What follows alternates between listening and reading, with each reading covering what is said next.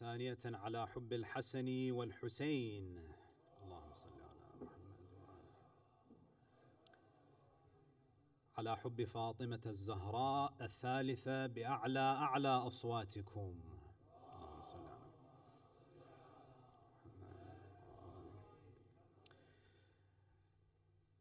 أعوذ بالله من الشيطان اللعين الرجيم. بسم الله الرحمن الرحيم. الحمد لله رب العالمين والصلاة والسلام على خاتم الأنبياء والمرسلين سيدنا ونبينا محمد وعلى أهل بيته الطيبين الطاهرين.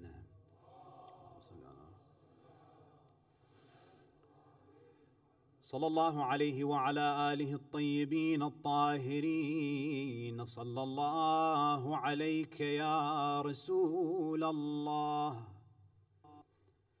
صلى الله عليك يا سيدي ويا مولاي يا أبا عبد الله. يا رحمة الله الواسعة ويا باب نجاة الأمة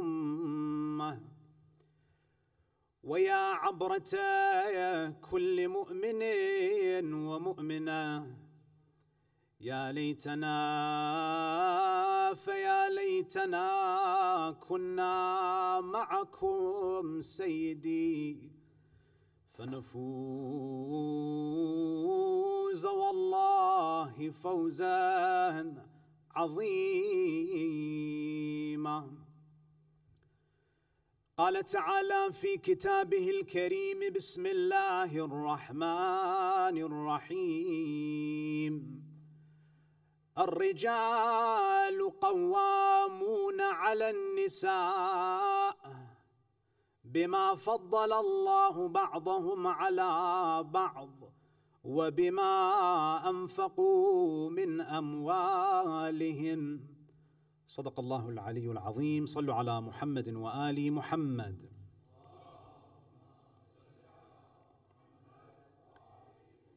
Respected elders, brothers and sisters, Assalamu alaikum wa rahmatullahi wa barakatuh.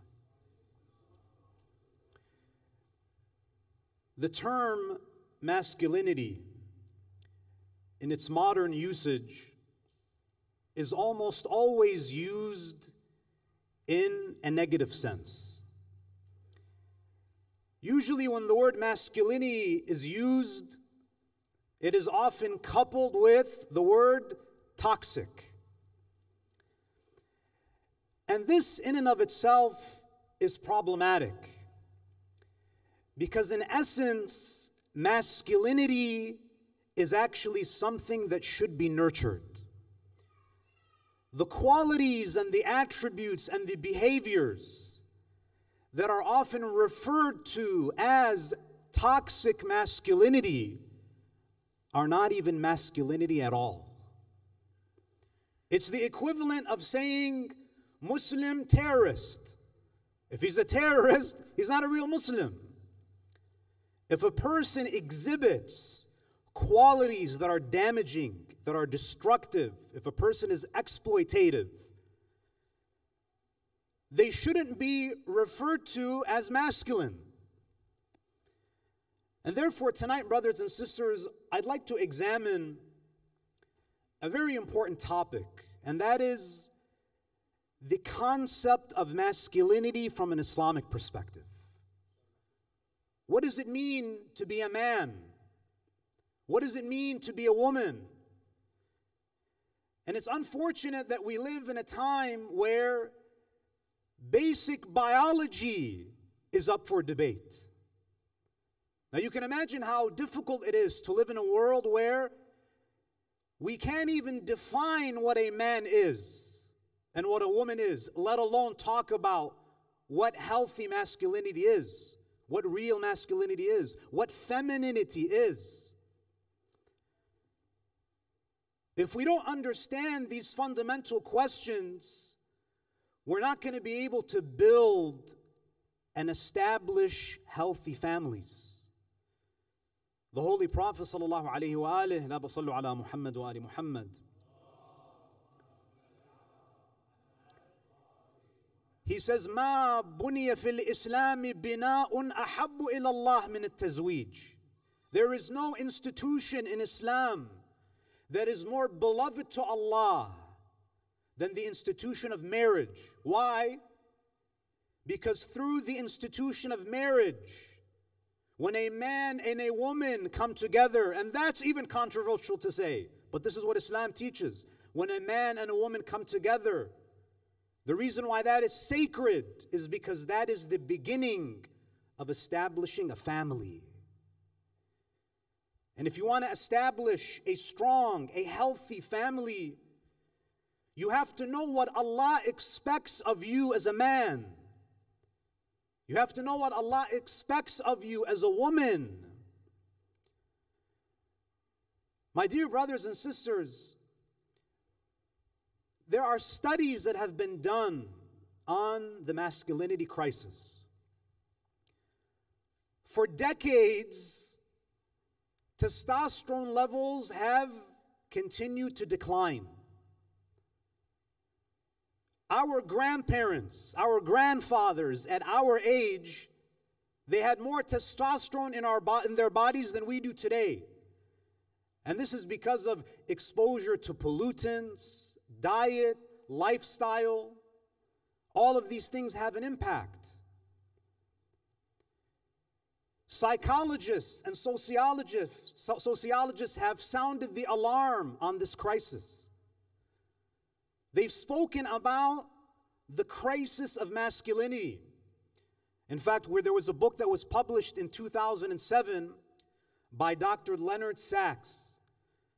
And the title of his book is, he says that the, the title of the book is Boys Adrift.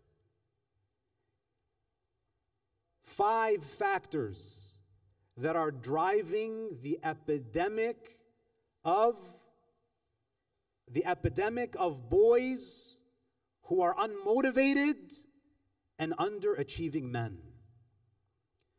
In 2018, there was a book published by sociologists titled The Coddling of the American Mind How Good Intentions and Bad Ideas are setting the next generation up for failure. I think of myself as a father. I worry about the prospects for my own daughter. Many sisters approach me, my family, others who are interested in marriage. And I have to be honest, my respected brothers, it's difficult to point at someone and to say that this person is a real man in the Islamic sense of the word. There is a masculinity crisis. And sociologists speak about the societal factors that have contributed to this. In the West, you find that, especially in divorce, custody laws, generally speaking, tend to favor mothers. And when this happens, oftentimes you have absentee fathers, or you have fathers who don't have enough access to their sons. So, what happens? So, you have a society that has confused people about gender, a society that has not provided guidance on what it means to be a real man, what it means to be a woman,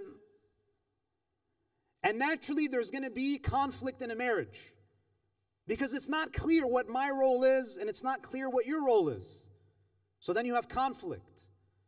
And then you have divorce. And in secular societies, and I've seen it time and time again, I've met brothers who've lost custody of their children, full custody, lost. So what happens is that you have children who, from the time they're born, they're institutionalized. Single mothers, they have to work.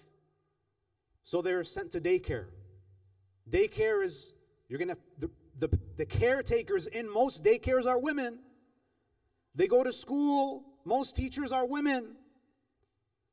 So they grow up their entire lives without any positive male role models. This is a fact.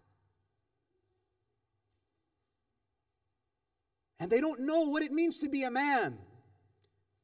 And then you have, as the years go by, sisters who are interested in marriage, they can't find suitable spouses.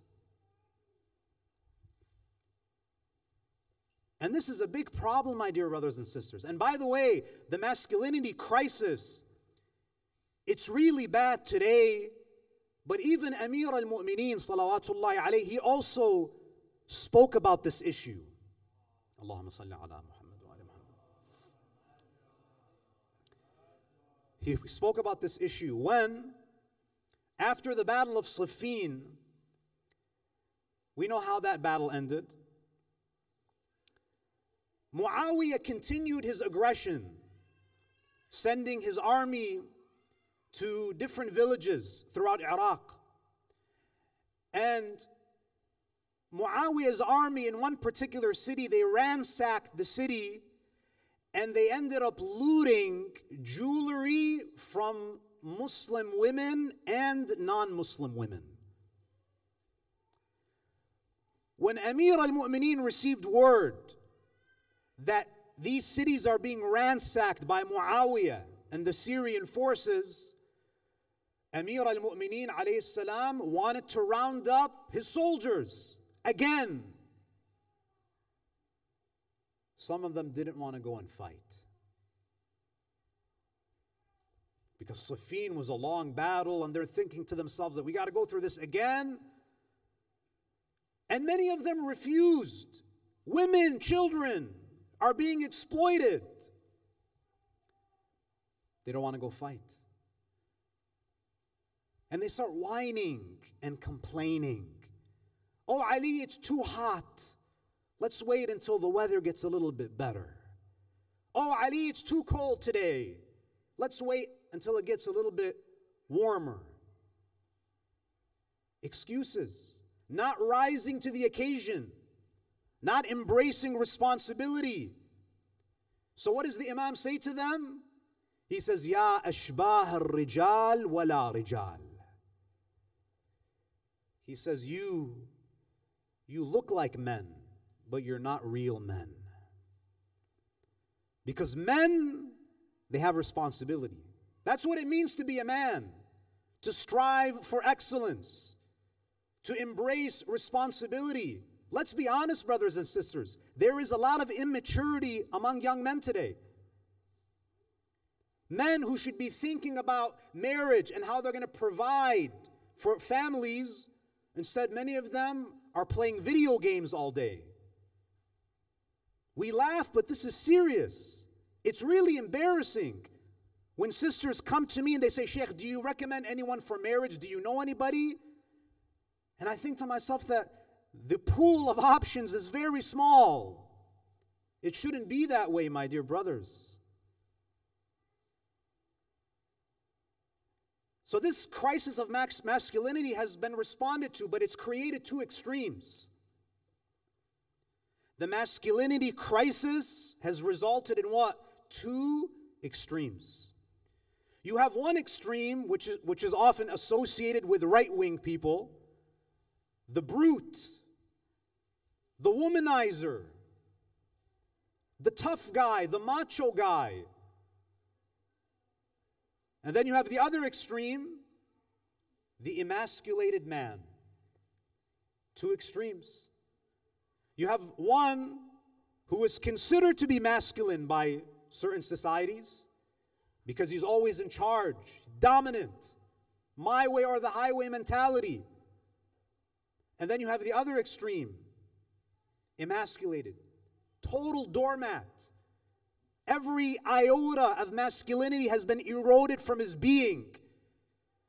Because he was taught that what? Masculinity is toxic. So he, he became what Rasulullah describes as a dayuth. Dayuth is an emasculated man. They're both bad.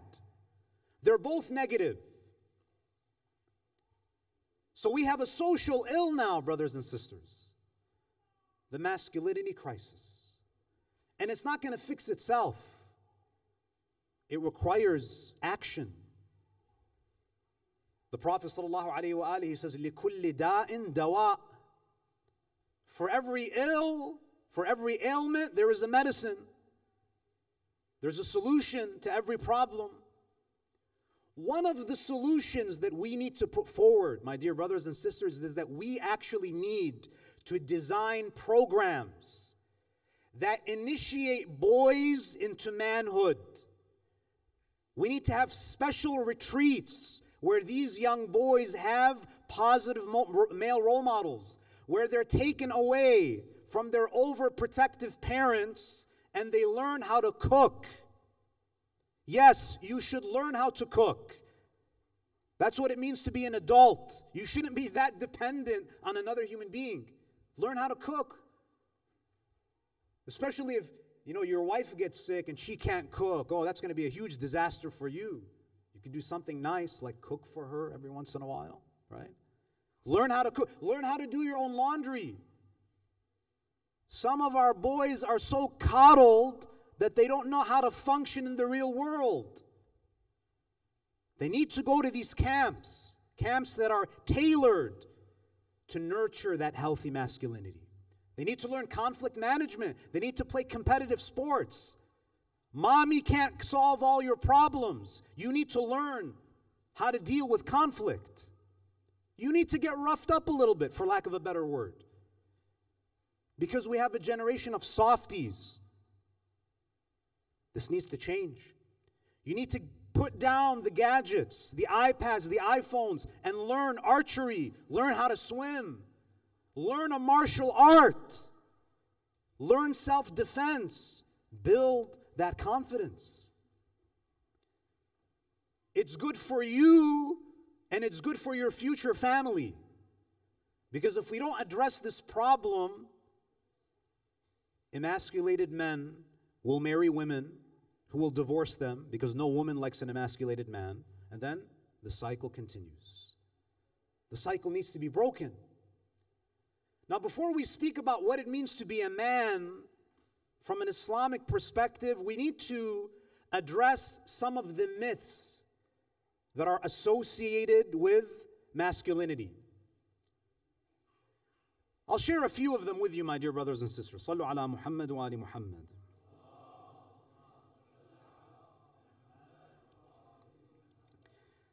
Number one, the first myth about masculinity is that a real man is a man of great physical stature.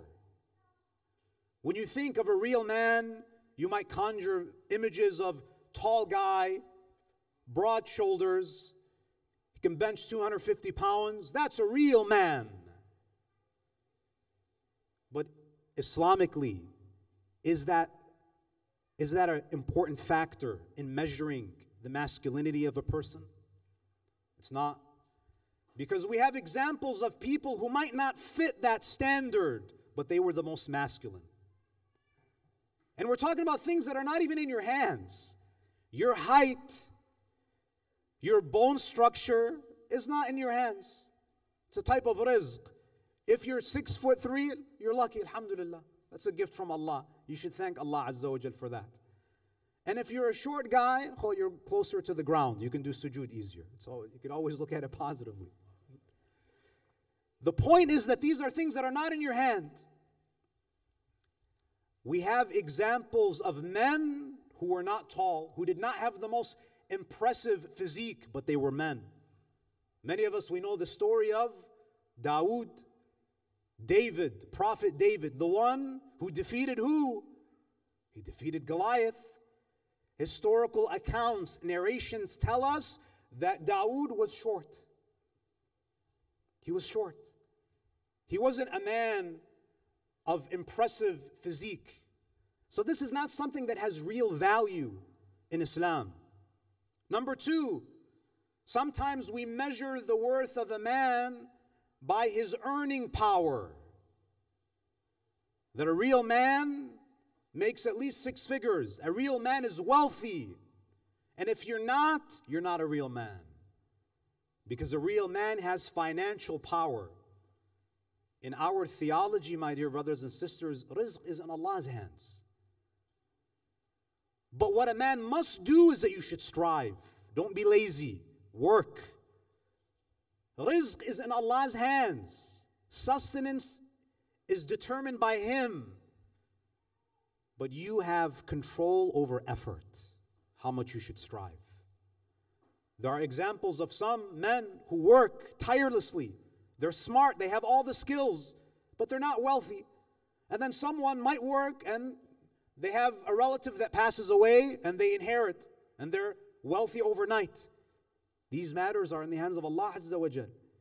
We shouldn't attach too much importance to these factors that are not under our control.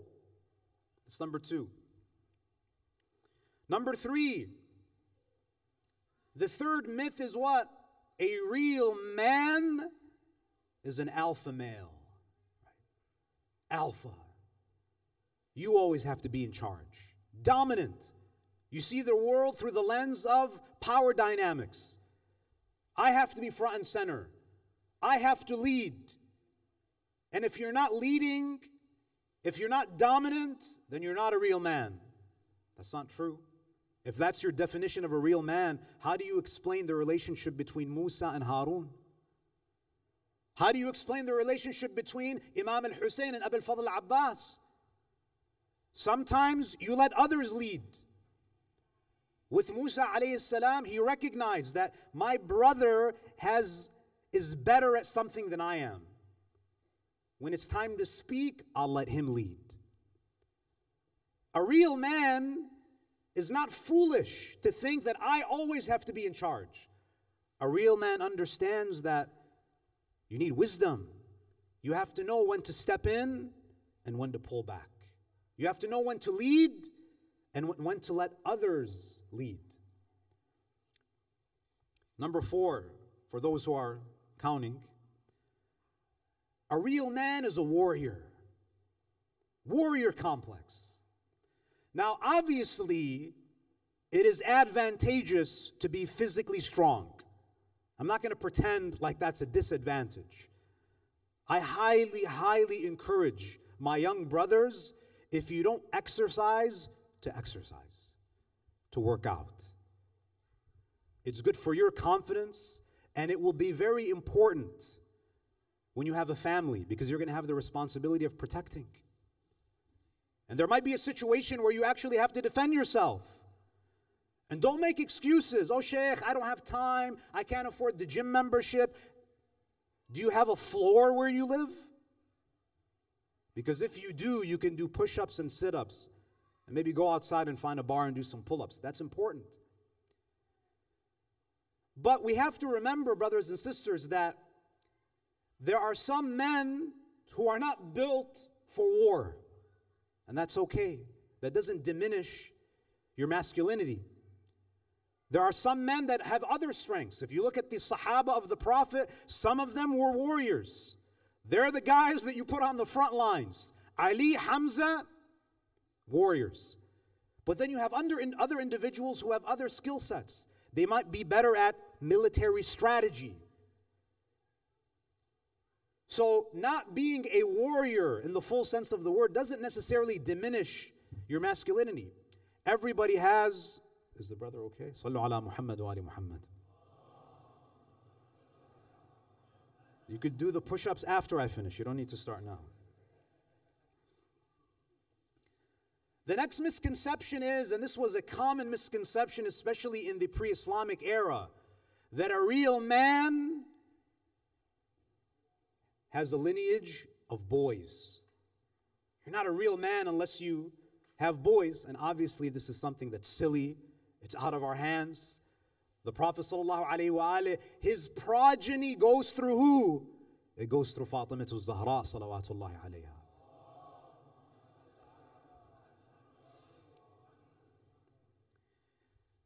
Another myth is that a man, a real man, should never show emotion. Don't show emotion. be emotionless because we associate emotion with femininity. A real man should never shed a tear. Are you crying? No, bro, I'm just cutting an onion. The Prophet ﷺ, he debunked this. He challenged these false notions. When he buried his son Ibrahim, the Prophet cried. The Prophet he cried when he held Imam al-Hussein.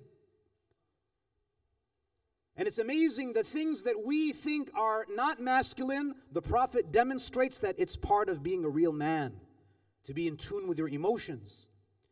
And the things that we associate with masculinity, being angry, lashing out, the Prophet ﷺ, when he was passing by a group of youth who were lifting boulders, they said, Ya Rasulullah, can you be the judge and judge who is the strongest among us?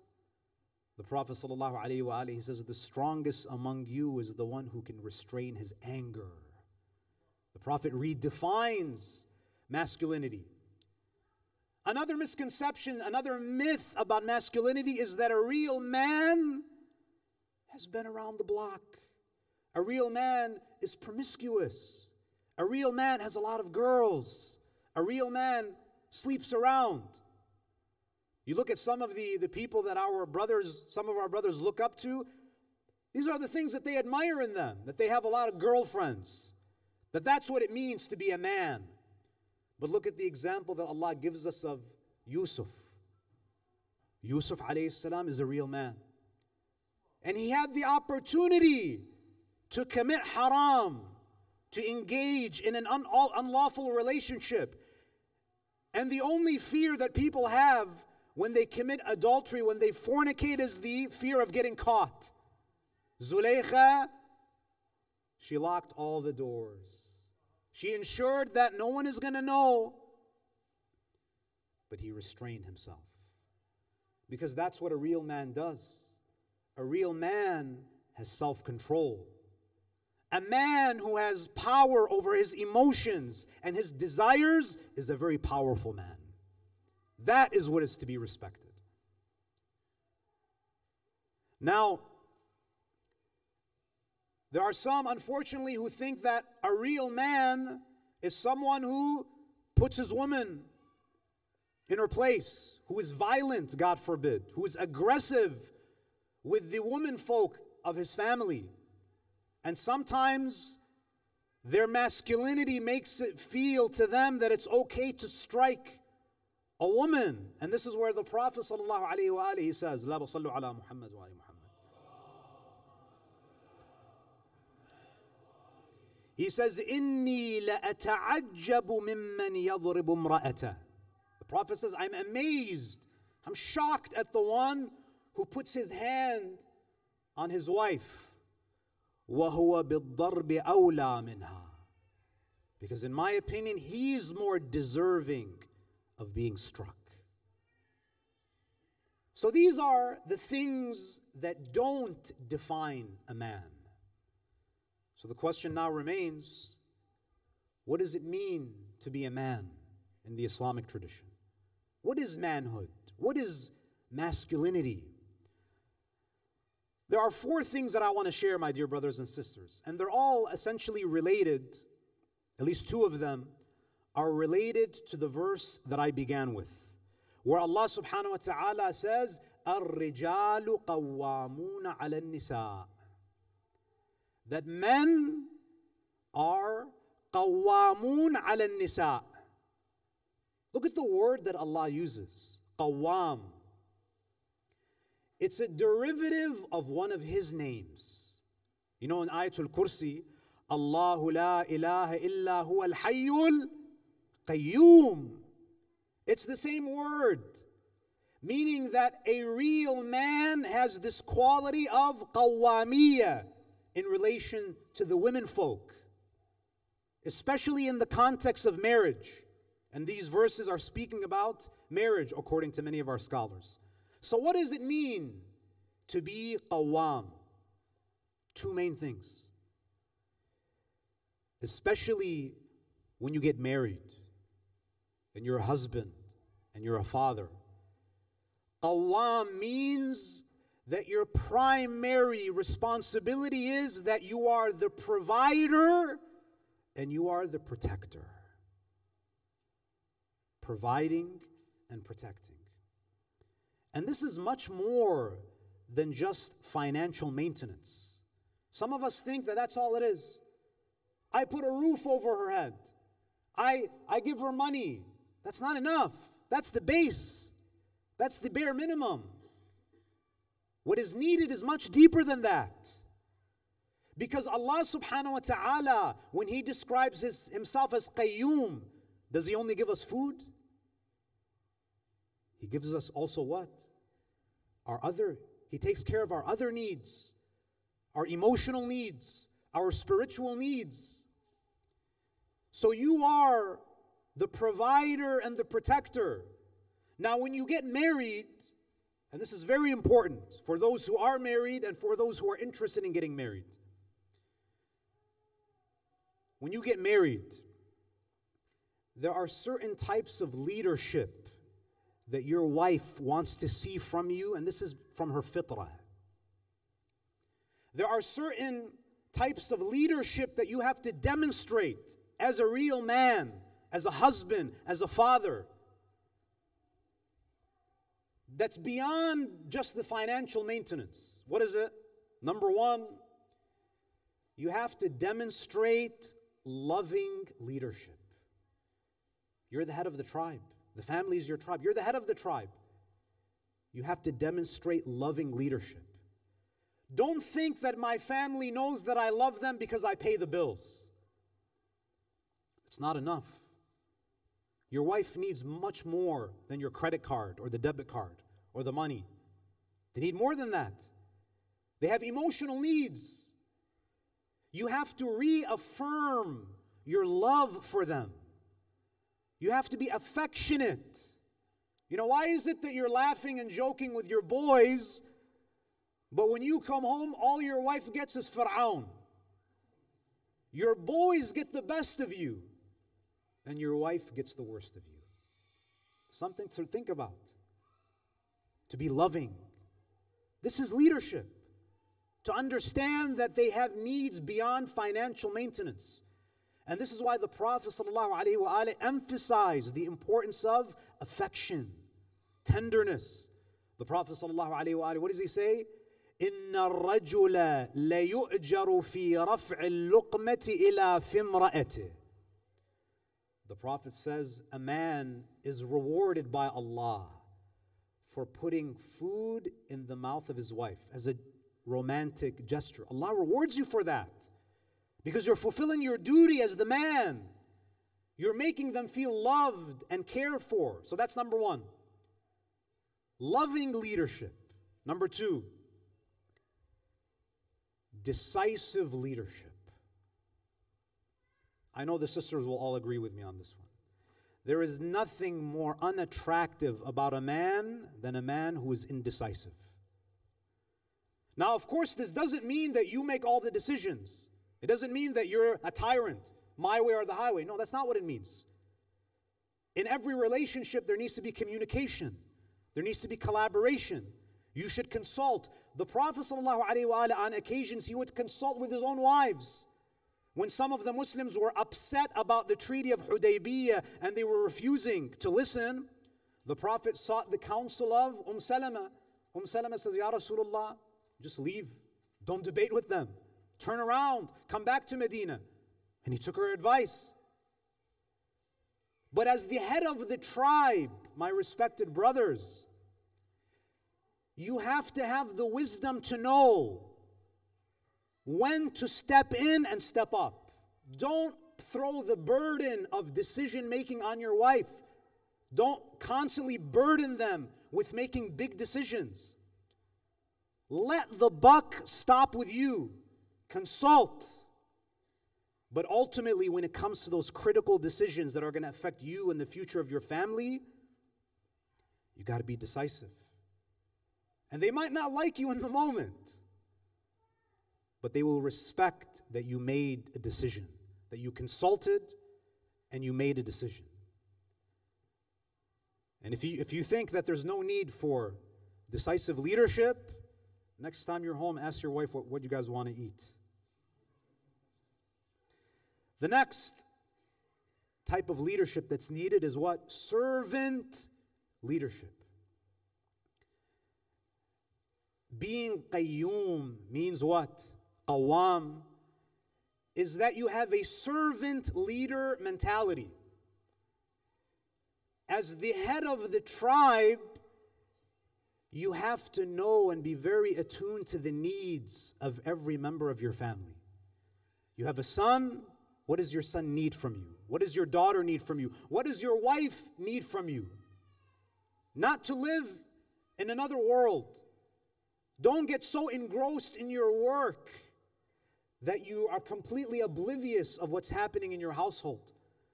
Sometimes, as a man, you have to put the needs of others ahead of yourself.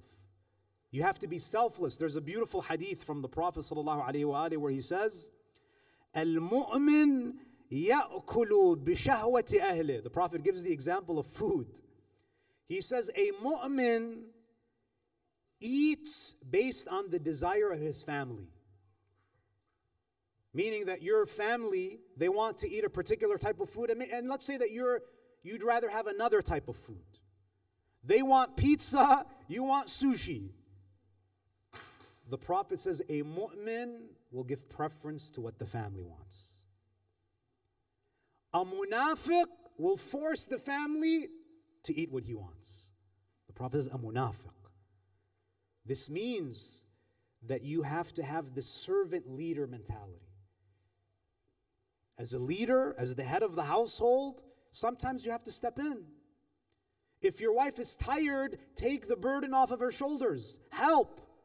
Don't wait for her to ask. Don't wait for her to have a nervous breakdown for you to step in. Be attuned. Have pay attention to detail. And then finally, when Allah says الرجال قوامون على النساء, it means that you, as the man, as the husband, as the father, you have to protect. And not just protect from physical danger, you have to demonstrate moral and spiritual leadership.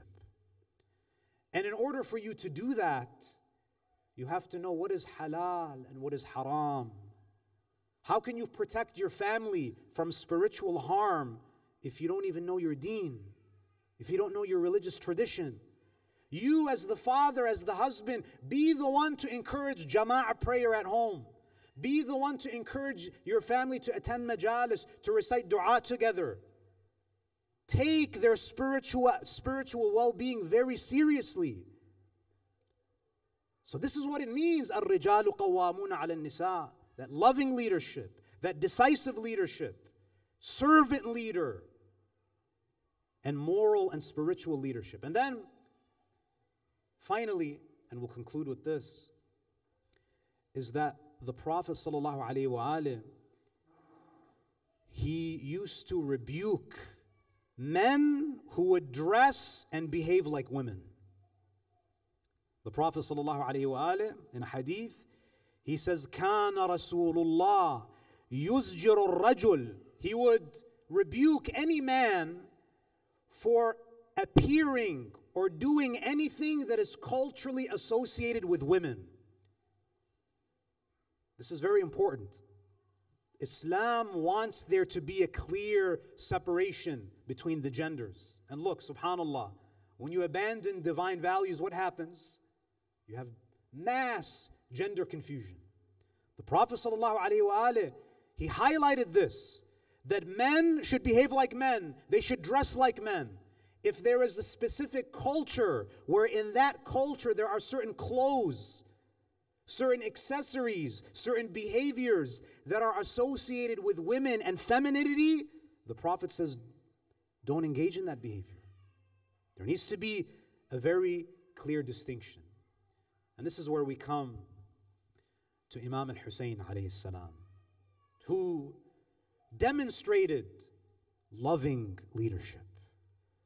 He demonstrated decisive leadership. Imam al Hussein was a servant leader, attuned to the needs of his family, his extended family. And above all, Abi Abdullah al Hussein was the moral leader, the spiritual leader.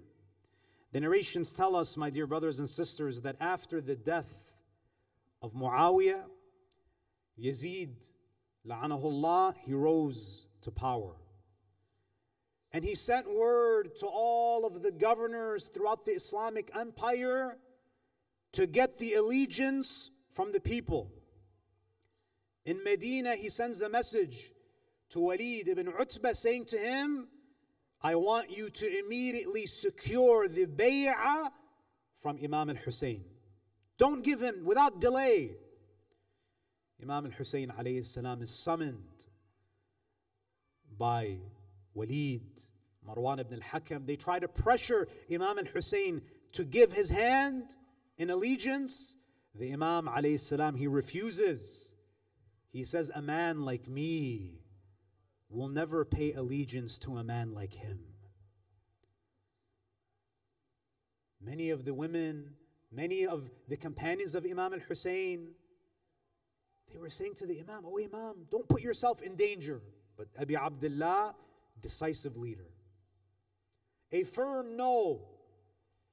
The traditions tell us there's a beautiful narration from Imam Zainul Abidin where he says, when Imam al Hussein salam refused the bay'ah, and he recognized that his life would be in danger, and that Imam al Hussein salam would have to leave Medina, the city that he grew up in the city that is full of memories of his grandfather. You can imagine how heavy the heart of Imam al Hussein was when he realized that he had to leave. Imam al Hussein alayhi salam, Imam Zainul Abidin, he says, My father went to the grave of his grandfather one night he went and he saw that there was light. And this narration is mentioned by Shaykh al-Saduq in his Amali. He says he went to the grave of Imam al-Hussein. He went to the grave of his grandfather. Imam al-Hussein saw light emanating from the grave of the Prophet. He went home. The next night he returned to bid farewell to Rasulullah He stood beside the grave of the Prophet and he was praying. He went down into sujood. Imam al-Sajjad says, My father, when he was in sujood, he went into a light sleep. He dozed off in sleep. The narration says, فجاءه النبي صلى الله عليه وآله When Imam al-Hussein was in sujood, when he fell asleep in sajda, he saw a dream. His grandfather, Rasulullah sallallahu alayhi wa he came to him in his dream. فأخذ الحسين وضمه إلى صدره Rasulullah in the dream, he hugged Imam al Hussein, he embraced his beloved Hussein, وجعل يقبل بين عينيه. Rasulullah began kissing the forehead of Imam al Rasulullah says to him, يا حسين كأني أراك مرملا بدمك Oh Hussein, I can see you very soon, covered in blood, بين عصامة من هذه الأمة you will be covered in blood, and you will be surrounded by a bunch of thugs from this ummah. And then Rasulullah says, and those same people that shed your blood, yarjuna shafa'ati, they will seek my shafa'ah. But Allah Azza wa Jal will not grant them his shafa'ah. And then he says, Ya Bunay, O my beloved Hussein, إنك قادم على أبيك وأمك وأخيك وهم مشتاقون إليك Ya Aba Abdullah, soon you will come to us. Soon you will join us. And I want to tell you, Ya Aba Abdullah, that your father Ali, that your mother Fatima and your brother Hassan, they are all yearning to see you. The narration says Imam al-Hussein alayhi salam at that moment, he says, Ya Jadda, leave me here with you. I don't want to go back to the dunya.